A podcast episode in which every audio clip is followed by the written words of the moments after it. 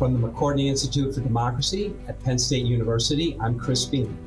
I'm Candis Watt Smith. I'm Jenna Spinelli, and welcome to Democracy Works. Happy New Year, everybody. Welcome back. Uh, we are at it again for another season, another semester, and we are kicking things off this week with our colleagues at Penn State, Matt Jordan and Leah Dajches, who are the hosts of a new podcast called News Over Noise that examines this idea of news avoidance. I say at the top of the interview that might seem like a foreign concept to people who listen to Democracy Works, uh, but it is something that uh, I think we have all heard, and maybe many of you listening have heard from students or others in your life. So uh, even if it might not be yours or my daily habit, it's something that's definitely worth thinking about and what the implications of it are for our democracy. Well, I just would like to say that my name is Candis Smith, and I'm a selective news avoider. Mostly for, you know. Hi, Candis. is um, there are many reasons to avoid the news and i just think that it's really important for us to think about not just as like a demonization of people who don't read the news i mean i like to believe that i'm a well-read person but there are moments of time where it actually seems like it's better to not be abreast of every single thing that's going on. And sometimes it's just that a lot of the news that we see feels like total filler or feels like dumpster fire all of the time. And so I guess just to kind of think about the array of reasons why people avoid the news. Um, I mean, it all has, of course, effects on the extent to which any of us are fully informed, but we can probably better um, strategize around how to get people back in the fold or introduce them into the fold um, rather than just kind of a blanket sweep of thinking that people who avoid the news um, are just one particular kind of person that just needs to know better about reading the news. No, I, I, I completely agree with that. I mean, there are, I mean, we've all heard from students who have, you know, expressed this idea that, you know, I, I, I quit listening to the news. I don't like to listen to the news.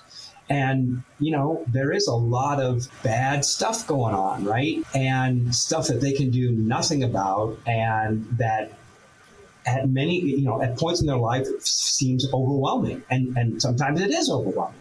And so you could argue that in, in many cases, um, avoiding the news is a, is a smart thing to do for your mental health. You know, one of the things that I think is really important to note also is that there is the kind of consumer side of people letting the news come to them, or uh, which is a different kind of avoidance, or just not um, engaging with various types of news. But then there's the supply side, which is what is available for us to consume?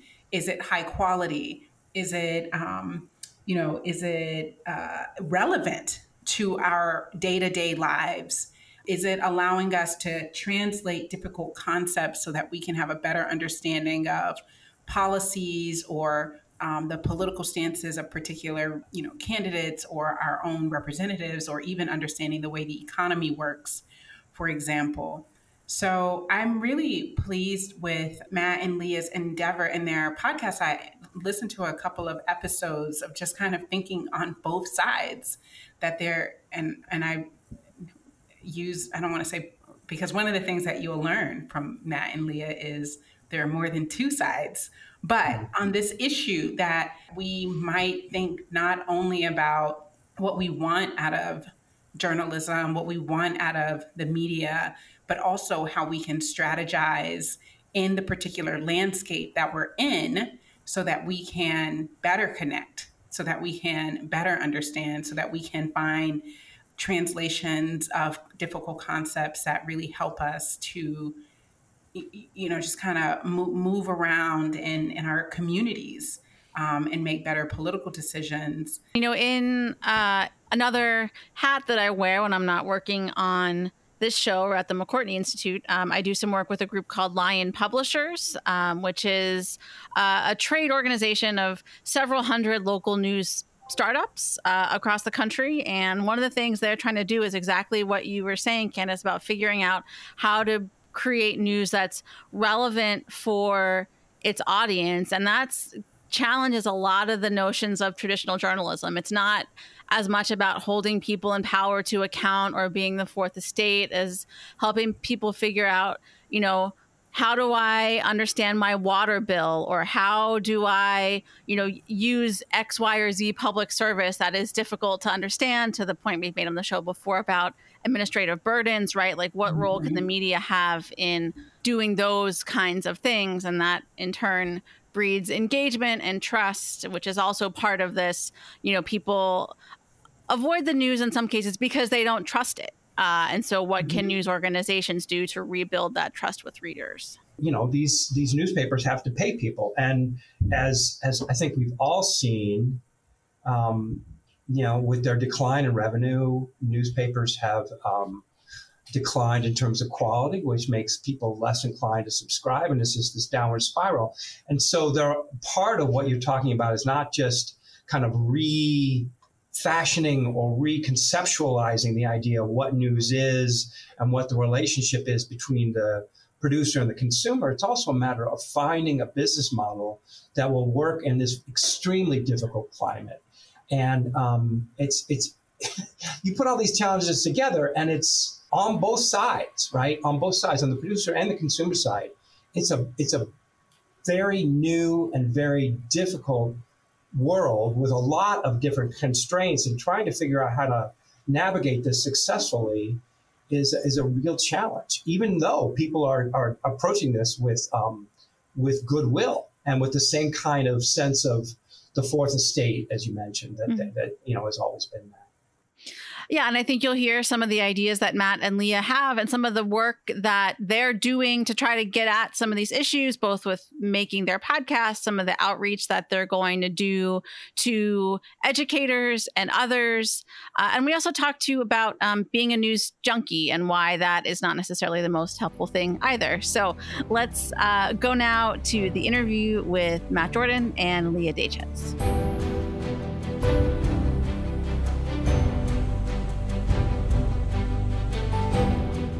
Matt Jordan and Leah Dajches. Welcome to Democracy Works. Thanks for joining us. Thanks for having us. Thank you.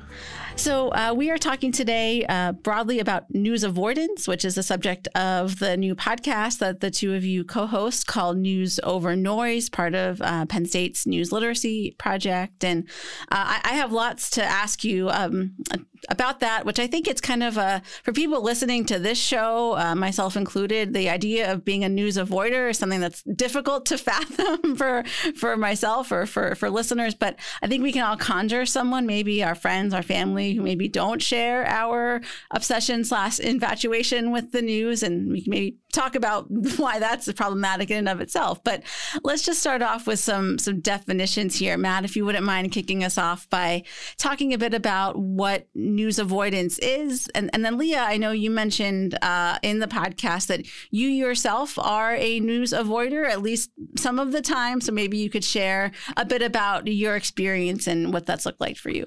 So, news avoidance is uh, something that, that people have been studying now for a while because there is a significant swath of the population that just because of the anxiety that news creates, the way that it's framed, the way that it's kind of always kind of one bouncing from one crisis to the next, as kind of a wellness technique, what people tend to do is just to avoid it, right? That they're really managing their own feelings and affect level by just avoiding this kind of tumultuous deluge of bad news. So that's generally what the definition of it is. And then there are all sorts of different strategies that news avoiders use to kind of, again, manage their own sense of feeling and connection to the world. Yeah, so Matt Matt kind of hit the nail on the head with that's kind of you at least for me, I tended to be a selective news avoider because I felt that the news I was consuming, the news I was exposed to, what I was hearing my family, my friends talking about, it was it was so overwhelming and it often left me feeling helpless. And I also think you know, my my journey throughout this podcast has really also been learning to understand how we really define news. What is what is news and uh, how can I consume it in a kind of more curated, healthy way so that I can be an informed, engaged citizen, but not lose my mind because of all the noise around it. Yeah. And it, it, feels like we both have too much news, but also not enough. Like we hear about all this information overload, but also about news deserts and the, the decline of local news. So, can you talk about how you maybe square those things and, and how you might encourage others to square them? Well, I'll flip the questions and say that I think one of the reasons we have a certain kind of news is because of the decline of local news, which is to say that uh, news should be about connecting people to the environments that, where they live, helping them manage what's changed, what's not changed, policy that's coming up, all the things that we need to make sense of the world. And increasingly, that's not being done. So, what's filling that void now that uh, you know, kind of newspapers are drying up and TV channels are drying up and whatnot is is a kind of nationalized spectacle where politics this team versus that team and the kind of zero sum gain nature of that win for Republicans, win for Democrats, that's coming to be dominant, right? And so for a lot of people who are news junkies, that's kind of that's the melodrama that they're tied to.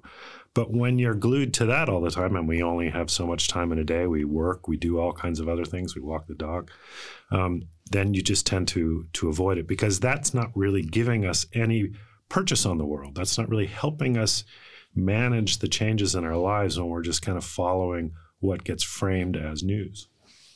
Yeah, and that leads to uh, the the concept of political hobbyism, right? Where yeah, rather than I don't know, going to a meeting or even just being more more aware of what's happening in your own backyard, you know far more about the ins and outs of Kevin McCarthy than you do about your own city council or something like that. Yeah, exactly. And the and the thing is, when you you're involved with your city council or people that are your neighbors, you realize that people are a lot more complicated. They're not, you know, partisans really. They're they're people who are into the governance of democracy. They are people who care about their children, who care about the sewers and the city works and whatnot. So in a way, that's a that's a it's a good example of where democracy works in relation to news. Whereas the kind of who what Kevin McCarthy is doing, if he'll get those votes, in a, in a lot of ways, that doesn't really matter to people's everyday lives. Right. So, you know, I think when we think about news literacy or or media literacy, the onus is often, if not always, on news consumers to say, okay, you need to seek out these sources, you need to do X, Y, or Z. But I could see how, Leah, that might lead to some of what you were talking about. Like, I don't have time to visit these like 85 different sites or check this or that media bias rating or, you know, whatever it is that's kind of the, the conventional wisdom of, of media literacy. So to, to, to balance what you were just saying, Matt, about we all have busy lives. Like, are there things that are maybe missing from that kind of traditional media literacy advice, uh, either on the on the consumer side or maybe even that news organizations themselves should be doing to think about how to move this all forward? I mean, I think for for consumers, I you know Matt's Matt was talking about local news, and I think that was definitely a takeaway I've had I, I've had so far from one of our episodes was that often a good place to start is looking at your local news. You know, you're not having to worry so much about maybe not necessarily a larger uh, agenda coming from a, a, larger corporation, although sometimes mm-hmm. you do, depending on the local news outlet. But it feels more kind of uh, on the ground. It's in it's in a context that you are better able to understand, can connect to yourself. So that's something that I thought I find is an easy way to kind of entrance into wanting to consume news for sure, there's uh, always been an onus on the kind of consumer side, and it's, and kind of caveat emptor type type logic. And, and one of the things that we've been thinking about is how that's inadequate, right? Because then it's blaming the consumer if they weren't a good a good news uh, uh, sifter. So, as Leah said, finding sources where you can trust their curation, I think, is important, right? And that's one of the things that this moment of social media was supposed to kind of, you know destroy the old gatekeepers and whatnot. Mm-hmm. And I find myself nostalgic for the old gatekeepers, responsible editors who realized that not every you know ambulance needed to be chased, and you know, not every, uh, you know, man bites dog story needed to be covered. There are certain things that are important for us to know as we try to govern ourselves in a democracy, and there are certain things that are distractions. Yeah, and I, I think what you said, Leah, about the you know being more careful about your curation, I can see how that is both a good first step for someone who maybe has some of those news avoider tendencies, but also on the other end of the spectrum, maybe like people who listen to this show who can't stop refreshing the the Washington Post or the New York Times or Axios or Politico or you know whatever it is throughout the day, just being a little bit more mindful about what you're doing and and how much time you're spending doing it. Yeah, Absolutely. And and this idea of kind of curating the news that's coming to you, it's also so simple. This is something that I've talked with my dad about too, is like also turning off the television when you've been watching your news channel and it's just been playing in the background your favorite news station all day there's it comes to a point where it's time to to turn it off and and to say that you've absorbed as much as you're possibly going to and taking a step back um, because news is important and it's definitely um, essential for democratic participation and engagement but also there are times where i can see people getting frustrated losing hope and and that's when we start to fall into that news avoider tendencies. And I, I, would just say to that as well that you know in in in our lives, I think we should be striving for a kind of a more holistic approach, a kind of a balanced approach to the things we do. We should work out a little bit. We should maybe mm-hmm. check the news a little bit. We should eat eat good food, et cetera, et cetera. And part of that mindfulness that comes to being wanting to be more holistic is also recognizing that the news is not the only important places that we're getting stories about what makes people in a democracy work, right? We, from art, we get stories about uh, what good virtue is and whatnot. And I think the the the the danger is that when we think that the only way we can be engaged in democracy or politics is by being a news junkie, then we get pulled into only one kind of story, and it tends to, tends to only have the same kind of characters, villains, and and people who are doing this bad or that bad. And so we're talking about, in a way, the worst people in the world and not talking about those people who we see as helpers or people who are going to help us be better. We've been talking thus far, I think, about people that maybe had some sense of the, the pre-social media news environment, uh, and you know what it was like when there you could literally only get your news at certain points of the day when the paper came out or when the you know TV broadcast came on. But there's at least a whole generation in in, in Gen Z, and I think maybe a lot of the the millennial generation that kind of came up in the social media world where all of this, as you said before, has has been scrambled.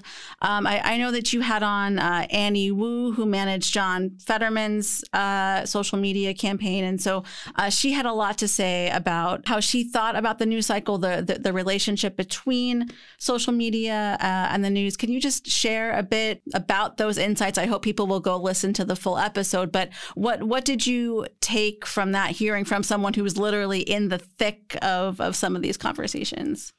Well, I'll answer, and then maybe Leah has some other things to say. But um, one of the things she said that is is that she focused a lot on authenticity, and I think she this is one of the things that made her such a good social media director for the Fetterman campaign was that she realized that people want authenticity and they're not feeling like they get it in the news, right? If you think about how the news is, somehow journalists are supposed to be people who take all this information in and yet have no opinion about it, right? Nobody's like that. It's inauthentic. And kind of what she was saying is people smell that, right? That there there's something phony about I have no idea what's going on here, even though we're trying to we're being manipulated. So she was talking about one of the reasons that Gen Z is going to TikTok, for example, which you know Pew Report tells us about sixty percent of uh, that generation is, is because they're getting it from people that they trust, right? And they trust them in that kind of parasocial way that you get on social media. But it's precisely because they feel like they're they're just they're not being phony. They're they're being authentic. So kind of what I got from Annie was that there's a lot to be learned by traditional news organizations who are desperate to regain the trust of their audience. That the, that the status quo way of doing the news is turning people away in droves. And what they want to hear is something from somebody who seems like a real person. Absolutely. And Annie also mentioned that it's really about meeting people where they are. So if you're trying to have have a message or an impact among the younger demographics, Gen Z, is meeting them where they are is to go on social media is to make TikTok videos is to find ways to curate your news stories or projects that are accessible for these demographics and i think naturally uh, you know as matt mentioned a lot of these social media outlets are places where you can really kind of emphasize and build upon that sense of authenticity. Yeah, I mean, it seems to me to be so. I, I have seen this come across, maybe not surprisingly, the best, you know, from journalists who are willing to go out and develop a strong personal brand. I'm thinking about like Taylor Lorenz at the Post, for example, or the any number of journalists who've left major media outlets to start their own Substacks or all those things that we were talking about earlier. It seems to me there's uh, there's uh, maybe a bit of a I don't know if paradox is, is the right word here, but you know, we still think about mainstream media outlets and and they still are maybe have this idea that they need to be everything to everyone, which prevents them from being having that more authentic relationship with their readers. So do you do you think that they will need to ultimately change or or is there there a way to still preserve what we have traditionally thought of as mainstream media or news but bringing in this element of of authenticity I think they're going to have to try, right? That they're it's they're losing, and because they're losing, democracy is losing, right? Because the it's easy to attack them and this has become a feature of uh, of kind of anti-democratic discourse is to to attack the press, and that's becoming a norm. So, if they, these institutions don't try to develop a rapport with people and that they're talking about and and with their audience, frankly, what partisan media does really well is that, and somehow the people who are trying to play it right down the center. There's a person I I, I follow uh, Jay Rosen. He's an uh, professor at NYU, and he talks about how people write news from nowhere, journalists, and and if you're writing it from nowhere, how do I know where you're coming from, right? And that's, I think journalists are going to have to rethink how they do this in this moment because, frankly, one of the political parties in our two-party system is just doesn't care about democracy very much. It's it's in their way, and acting as if they do, acting as if the same old kind of play it straight down the middle stuff is going to work. Nobody's convinced of that. So it's going to be a tough conversation they're going to have to make. Some institutions like the New York Times that have been around for 150 years, playing it the same way, they may not be able to say, well, look, we just need to preserve what we do because the audience is moving away from them. You know, the other thing about social media, um, you devoted a whole episode of your series to this news finds me mentality, uh, and and I think that uh, whenever, at least, I ask my my students at the beginning of every semester, where do you get your news from? They say, well, it's just whatever comes across in my feed, right? I think that's that's the norm these days, um, as strange as it might be for for older older generations to conceive of that. Uh, so, can you talk more about the insights that you learned from that episode and and how this idea of how we physically see the news in our social media and elsewhere figures in here. Well, it's kind of it's part of the news avoidance phenomena, right? That that, that is that it is a strategy for managing the flow and the kind of paralyzing choices of what do I read today. So um, that what people think is, in a way, they have more faith in algorithms than they do people, right?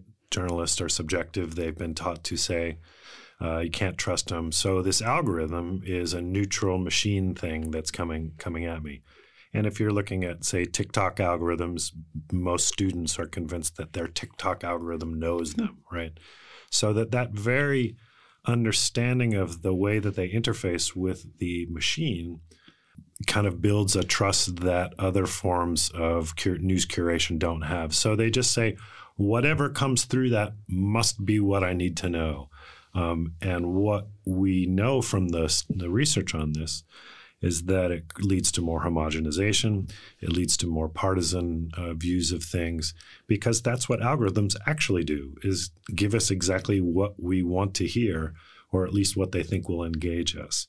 So it's a news avoidance strategy, um, and it is pervasive. It's one that we would really like to make people aware of, again, in the sense of being uh, more mindful of the way they consume. Yeah, and that's something that hopefully listening to that episode, you know, listeners can be a little bit more self-reflexive when they're just they're scrolling through TikTok or Instagram or even Facebook. It's how they can break away from that kind of echo chamber of their algorithm that they've that they think that they're they're curating and it's getting to know them. Yeah.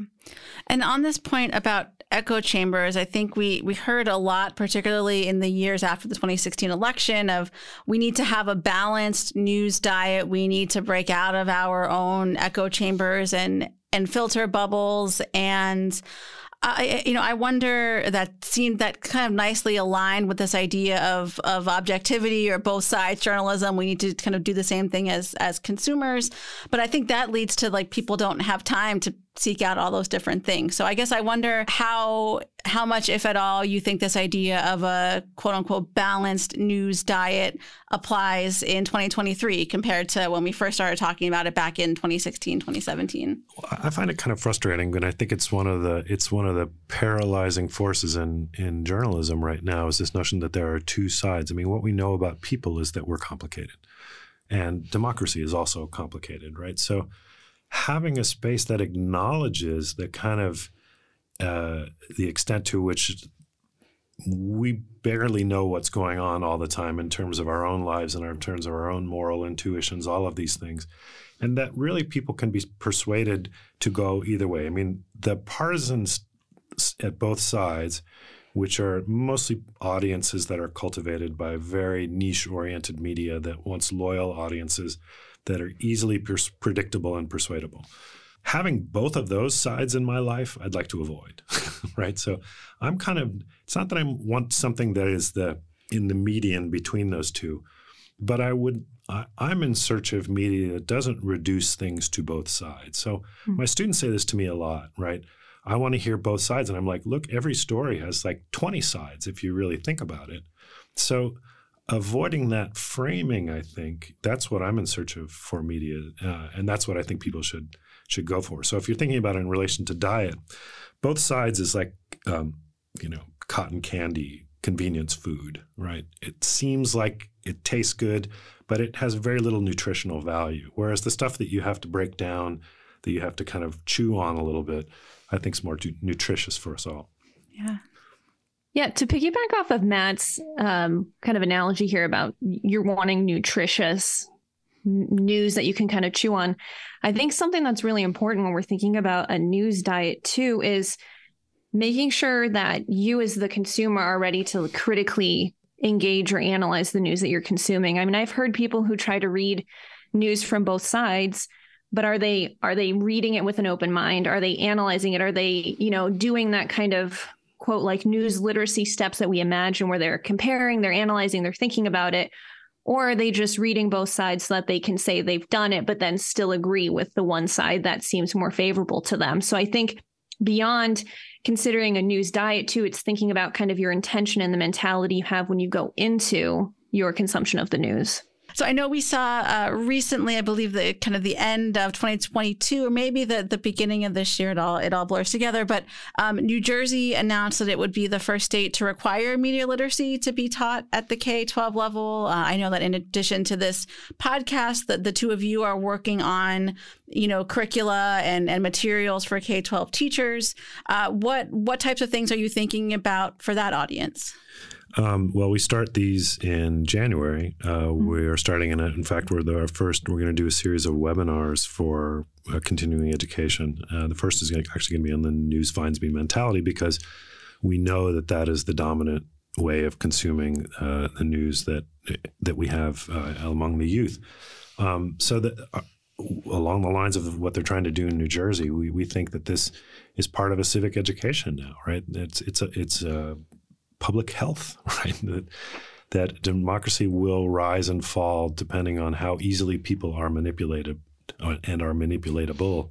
So I think New Jersey has figured out that the forces that are using these techniques like computational propaganda, you know, m- digital media manipulation, disinformation, they're not going to stop, right? And so the best way to do this is to make people inoculated f- from this stuff, and that really happens through through literacy. Mm-hmm. Yeah, and and we're going to be having some webinars that also focus specifically on social media because when we're talking about K through 12, you know, a lot of of that demographic, you know, they're on their phones, they're connecting on social media with their friends, and so some some forms of media literacy also are considering around the types of information that they are sharing on social media as well as the information that they're consuming. Yeah, you know, the, as as we've been talking here, there's a, a phrase that um, Tom Nichols used when we had him on the show was um, moral hectoring. He used that in his his book as well. This idea of like you have to do this, and I, th- I think you you hit hinted at this before, Matt, when we were talking about the role of of news consumers and doing things right versus doing things wrong. I guess how do you think about uh, you know, packaging this, you know, media literacy curriculum, whether it's for K 12 or for, for college students in, in a way that does not, you know, feel like you're, you know, lecturing or, or morally hectoring them or uh, that that kind of thing. I think there's also a, a notion of like this this needs to be fun. Not that the news itself is always fun, but like just maybe not taking itself so seriously. This is a challenge, especially for an aging uh, a white guy like myself that um, the, the tendency is and this has i think been a problem with news literacy and media literacy in general is to make people go through some kind of exercise and then show them how wrong they are right? And, and what we know about persuasion is that rarely works. So making not making it exactly fun but making people feel like it matters is is really important. Now if, if to go back to my nutrition uh, you know, there are a lot of lessons to be learned in terms of how that works as well, right? Because you can hector people, tell them you need to eat your broccoli and your spinach and stuff like that. But there are ways to to have people be more creative about them, to make them feel more agentive about that. So we're going to try all kinds of different techniques. We're one of the things we're doing is we're using uh, news literacy ambassadors, and we're going to be expanding this through the Penn State system because we think that students do a better job of talking to other students about the importance of this than aging white mm-hmm. faculty do. So, um, meeting them where they are, uh, making, giving them things that are more easily digestible. We're using things like infographics. We're going to be trying to, you know, again, find as many angles to the solution as we can because not any one of them is going to reach everybody. So to really try a kind of multimedia, multimodal mm-hmm. approach. So uh, we are recording this uh, 10 days into January. It will come out uh, you know a little bit after that but still within kind of new year's resolution time frame so uh, you know, th- going back again to, to your diet metaphor matt for thinking about uh, resolutions news resolutions to make uh, for this this coming year uh, what would you say is a, a good you know actionable goal for both people who are news avoiders but maybe the news junkies as well? Well if you think about New Year's resolutions, these are all about trying to break habits, right? And that's the that's why they're so difficult for for most of us. So um, think of first about what the habits are. What have you gotten used to doing? What what becomes ingrained in your daily routine that maybe you should rethink would be the first of these, and that's kind of a general one. But then the other one is that you know the world is is complicated it's not always burning. Sometimes it's burning, but sometimes it's not. So if you if you're getting a dopamine hit every day from, you know, feeling rage or feeling strong emotions, you're probably being manipulated, right? You're probably uh, the product for them to sell advertisements to. So, you know, kind of be for people to be more mindful about how they feel after they've been dealing with the news. You know, do they feel you have to kind of run straight to social media and you know crank on the t- keyboard a while to release all this this bad anger and this bad juju? So if that's the way you feel, make a resolution to be more mindful of what it is you're consuming my resolution i think it goes really well with yours there matt and that's focusing on everything in moderation. And so this is a, you know, a mantra that listeners can put really towards anything in their life, but when they're thinking about news and their consumption of it, it's it's really for me focusing on moderation. So again, as Matt said, mindful when you're consuming and you're, you know, curating and selecting your news, but then also remembering moderation. So trying to engage with yourself and, and check your feelings throughout the process. Maybe even sometimes it's setting a timer and giving yourself a couple of 10 minute chunks throughout the day, but finding ways to be more active in your news selection and moderation in how often and frequent and what you're consuming. Yeah, and and then finally, for for our listeners who may have people in their lives who are news avoiders, and they want to set it as a resolution to help them uh, break that habit or to start to consume news more, like where um, where do you start? Uh, what what's the best kind of step forward there? The best first step?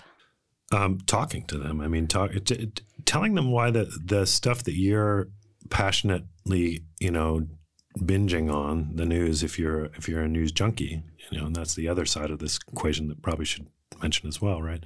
You probably want to talk to the news junkies as much as you want to talk to the mm-hmm. news avoiders because somewhere in the middle mm-hmm. is where virtue is, I would imagine. So uh, to talk to them about why you think these things matter or why why you care about this particular story, because in in my feeling, this is what our news isn't doing well, right? This matter this story matters not because it's a win for democrats right? But this story matters because this is about this has uh, you know on the ground implications for people who are vulnerable for things that we care about and say i'm sure you care about this too right? And uh, more often than not that's that translational element is not what our news cycle is doing very well. So the more that we can do that work uh, saying why this stuff matters, then you pull people into the mm-hmm. conversation that is not just the conversation about the news, but it's a conversation about democracy. Matt has said throughout this episode so far, he said the phrase, people are complicated, you know, people are messy. And I think when you're wanting to talk to someone, whether a news they're a news avoider or a news junkie, I think it's important to, you know, try and find out why why why are they avoiding the news? What about it? So that there could be more pragmatic solutions as to how to introduce them to healthier ways to potentially consume the news. And um, shameless plug, I, I really, after having gone through this journey in hosting, co hosting News Over Noise, all of our episodes, I think, really point to why it matters and can provide listeners with tools who, as a news avoider, are very useful to kind of help you dissect and work through the messy news landscape that we are kind of just bombarded with. Great. Well, that is an excellent place to wrap up the conversation. We'll link to News Over Noise in the show notes. I hope listeners go and check it out. Matt and Leah, thanks so much for joining us. Thanks for having us. Thank you.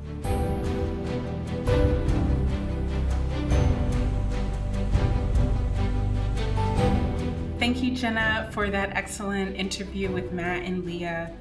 There are a number of things that stood out to me, but one was about authenticity. And, um, you know, just to kind of circle back to a, a, a, thread from earlier, is about the extent to which people don't trust um, various news sources and how some of that trust comes from the kind of idea that that, that we have like hyper partisan news but somehow everyone claims to be objective um, and so I really, you know, the, the point about the kind of idea that people see and really hate in authenticity in their news sources is one I think that can be tackled in different ways. I have ideas about, you know, ideas of, you know, ideas about objectivity in news and the extent to which we value it. But I'd be interested, Chris, to hear what you have to say about it.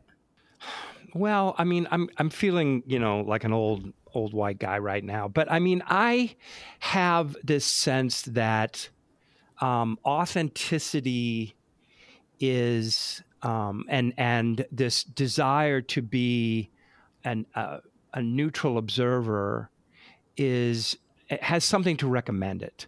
I mean, I take the point that there was this short window in American history where uh, journalists strove for this kind of of neutrality, right? Mm-hmm. Of just just reporting the news, just getting the facts out there.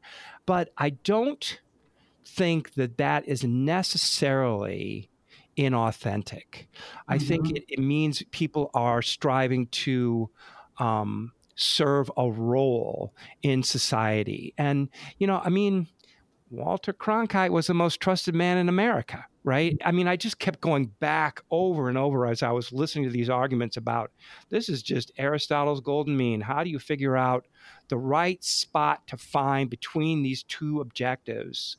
And, and we are in a different circumstance, which means the mean has changed and moved. And it's never easy to figure out where it is. So I, I don't think that we disagree. In fact, I mean, you really stated it quite plainly that striving for objectivity is not inauthentic. But I think what Matt and Leah are pointing to is the actual context that we're in right now, which is this idea that people uh, say that they're objective and they are not. I wonder the extent to which some of our problem that we're having around partisan media is that the average American doesn't know when they are being exposed to news and when they are being exposed to entertainment that looks like news. I think that's a really, really good point. And it, it is part of the reason that Matt and Leah have this podcast is because we have entered a world in which the demands that are, whether we like it or not, that are placed on the um, on the news consumer are much higher, right? There has to be this kind of caveat emptor on the part of the news consumer, the news buyer, to be able to make those kind of evaluations, to be able to say, you know, um, this person is manipulating me. Um, this person is telling me what I want to hear. Or this news reflects a point of view that, you know, is, is, is different from or you uh, new to me or whatever, right? And not to mention um, is this the kind of news that I that I want to hear about? That these are is- issues that are important to me, right? I mean, the one thing about the newspaper and or for that matter about the n- weekly news is that there was an editor making those choices now you can make them yourself okay i would like to stand up for tiktok and other um, Please do. Forms of social media briefly. I mean, I think what you're saying is that we used to have a time when there were gatekeepers that really did, and I think Matt mentions this, mm-hmm. I really did just kind of make sure that the news that was presented was important, was, um, you know, not about every single drama. And I actually am all for the idea of having news that is important and not just about every single drama presented to us. But I also think that it's important for us to not be nostalgic about that era where um, a lot of mainstream media didn't um, give stories about people who don't matter to people who are reading those outlets. That was very well said. And I would just stipulate everything you said. It's all true. And, and uh, all, I'm, all I'm doing is trying to say, yeah, but there was something valuable about that model, sure. and that is that is um, too easily dismissed for the very reasons you cite, and they're all true. And um, when you have a bunch of, you know, urban, white, male uh, people making these decisions, clearly there's going to be a lot of stuff that's going to be left off. And I think a lot of news outlets have, over the past, say, 30, 30 years, stri- striven to rectify that situation. I don't think it's as bad as it was, but you still have biases. Those are those are just part of human human nature. So I really appreciated that moment in the in the interview as just kind of thinking about we need to think more broadly if we're not you know kind of traditional journalism and what we are provided in the media isn't satiate, satiating us on having an understanding of how our society works and how we could move forward, that there are other kind of places that we could be looking mm-hmm. um, and thinking about in terms of in terms of these issues that are, are relevant to us. Finding that kind of balance is is part of being you know a, a, healthy human being and therefore a good Democrat. I also think you you know you just it's just incumbent upon you just as being healthy requires you to eat certain things and not other things, um, and doing some things and not doing too much of another thing. Being an informed citizen means uh, taking um, some control over what you're listening to, how much, how you are assessing it in terms of um, what's being conveyed to me. Is this telling me what I want to hear? Being not just a um, an informed consumer, but also a little bit skeptical and um, owning that this is this is my choices that are determining this, not not just the producers. Which I would say is uh, one of the things that Matt and Leah are doing for us in their podcast is really just kind of helping people to guide through the landscape as it exists um, to enhance literacy and critical thinking and reading. Um, and to help us think beyond the habits that we've already developed around our news consumption. So kudos to them. So, from the McCourtney Institute, Democracy Works, I'm Chris Beem. And I'm Candis Watts Smith. Thanks for listening. Democracy Works is a collaboration between the McCourtney Institute for Democracy at Penn State and WPSU Public Media. Our editors are Michael Klein, Chris Kugler, Mark Stitzer, and Clint Yoder. Editorial review by Emily Reddy. Additional production support from Andy Grant and Christine Allen. If you enjoyed this episode, please leave us a rating or review in Apple Podcasts, Spotify, or wherever you're listening right now. Democracy Works is a member of the Democracy Group Podcast Network. Visit democracygroup.org to learn more about our podcast collective devoted to democracy, civic engagement, and civil discourse. Thanks for listening. We'll see you next week.